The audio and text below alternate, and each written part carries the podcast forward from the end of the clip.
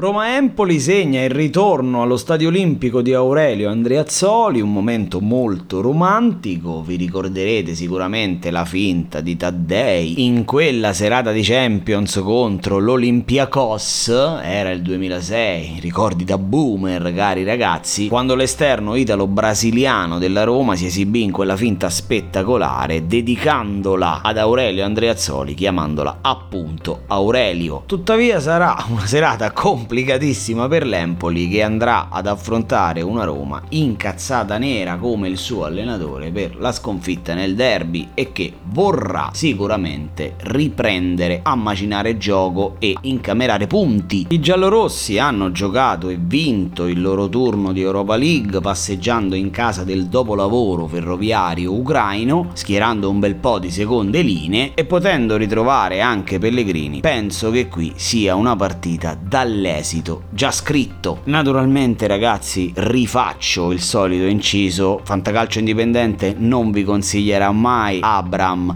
non vi consiglierà mai Mikitarian, non vi dirà mai mettete Rui Patrisio, perché questi sono consigli mainstream, noi cerchiamo altro, ma in questa partita i calciatori della Roma vanno messi tutti, anche Shomurodov, anche quelli in ballottaggio. Io per questa partita ho fatto una scelta difficile difficilissima prendendo un calciatore dell'Empoli. Credo che difficilmente si possa schierare un calciatore dell'Empoli, forse a parte Bairami, in questa partita. Ad ogni modo, lo sconsigliato è Riccardo Marchizza, il terzino fluidificante dei toscani che in pochissimi avranno comprato e che comunque ha le ore contate fino al rientro di Parisi. Se la vedrà contro Zaniolo e contro tutti i tenori della Roma in una partita che secondo me vorrà dimenticare presto. Il prescelto invece per essere il calciatore consigliato è il terzino destro della Roma, Rick Karsdorp. È bello fresco come una rosa perché non è andato in Ucraina, quindi si riprenderà la fascia destra domenica contro l'Empoli e perché no potrebbe essere la volta buona per ritrovare un gol che manca dallo scorso gennaio quando segnò allo Spezia su assist di Leonardo Spinazzola.